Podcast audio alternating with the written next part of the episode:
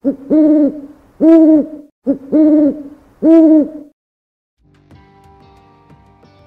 位朋友，大家好。我们今天要来聊最近德国一个重要的措施啊，公布了哈，就是在二零一九年十一月二十九日，德国的经济部长彼得阿特迈尔哈公布了德国企业战略二零三零的最终方案。这个方案的目的呢，主要是为了德国的企业哈，如果遭到非欧盟国家的企业对德国具有敏感技术或者是国安相关技术的收购状况，那德国政府可以出手。透过入股的方式来达到避免关键敏感技术的企业哈被外国公司收购。好，那为什么会有这个方案？哈，其实他们是因为有一个很重要的教训。好，二零一六年的时候呢，德国工业四点零的标杆企业库卡公司啊，就专门做那个机器人啊、机器手臂的公司，德国库卡公司被中国的美的集团收购。好，这件事情对德国来讲是一个非常非常震撼的事情，因为。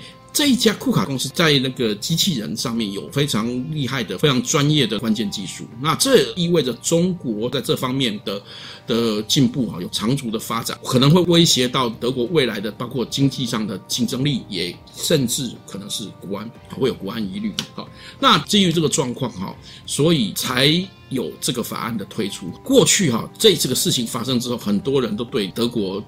无力保护自己关键技术这件事情，哈，质疑他们的政府了，哈，所以一直觉得说你应该要拿出一个方法来啦。因为这样的关系，所以他们一直在想要说，对于一个国家里面的关键技术或有关国安的敏感技术，哈，我们要怎么样来保护？特别是有些敌意收购，是我们知道，哈，中国这几年他在获取技术方面，哈，他偷除了透过比如说强制技转啊、偷窃技术啊，哈等等以外呢，其中还有一个手法就是购买技术。好，那这个购买技术这个情形在台湾，我们也其实也有类似的经验。比如说，像最有名的是中国的紫光集团曾经意图要收购细品。那在这个部分来讲，避免敌意收购，或者是有国安疑虑啊等等这种状况呢，我们目前台湾的机制中，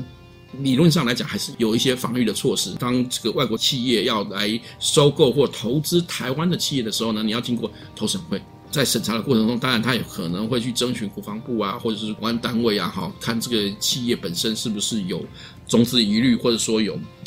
国安疑虑，哈，这部分。不过呢，这样的措施相对来讲是比较被动的，而且呢，我们的那个标准上来讲也比较没有那么高。相对来讲，像德国这次提出的方案里面，它的规定是说，只要非欧盟国家的企业要来收购德国的关键技术产业的公司呢，哈。收购超过百分之十的股份哦，好，百分之十的股份，那这个时候德国政府就可以透过这个，他们也成立一个专门的委员会来审查这件事情。那如果有这种状况的时候，他可以透过德国的复兴银行，好，来出资购买，好，入股，等于是入股这个德国的关键企业，哈。德国的经济部长强调，这个是一个最后手段，哈，也就是说，在没有办法的这种状况底下呢，哈，才做这件事情。好而且他购买之后呢，他其实他理论上它不会呃长期持有这个公司。如果在恢复了正常状况，然后确定没有不会被被收购疑虑的时候，它是逐步的还是要释出。好，那当然这个为什么要这样做的原因，就是说如果你都是由政府来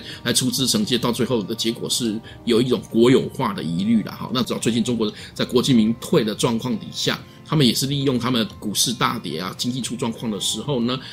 透过说纾困。好，通过所谓的纾困，也让很多的本来是民企变成了实质上的国企。好，就因为他们的收购都是有所谓的国资委，或是或是地方政府，但是属于国资系。好，他们说国资系的的的资金来购买这个部分。好，那这些作为，让我们回头来看台湾哈，就是说台湾是不是也可以有一个比较积极性的作为？好，特别是我们要知道现在的这种竞争哈，国与国的竞争中已经上升到了包括经济战。好，包括包括呃文宣等等哈，不单单只是所谓的军事方面的冲突哈，其实经济的部分哈也很重要哈。那个二零一七年十二月十十八号的时候，那个呃美国总统川普公布那个美国的国安的计划里面，他其实就讲了一句很重要的概念，就是说经济安全就是国家安全啊。那在这样在这个样的前提底下，台湾又是一个以经济发展哈，或者说对外经贸发达哈，作为立国之本的国家，那么对经济安全的部分，我们能不能有更好的一个法制建构来完善，来保护我们的关键敏感技术，甚至包括我们的关键敏感技术的人才？好，这也许是我们看到德国的这个作为，我们可以思考的，啊，或者说我们可以效法的。我想，这个是我们我们要好好审慎思考，并且要付诸执行的。哈，好，我是何成辉，消息玻璃斋，谢谢大家。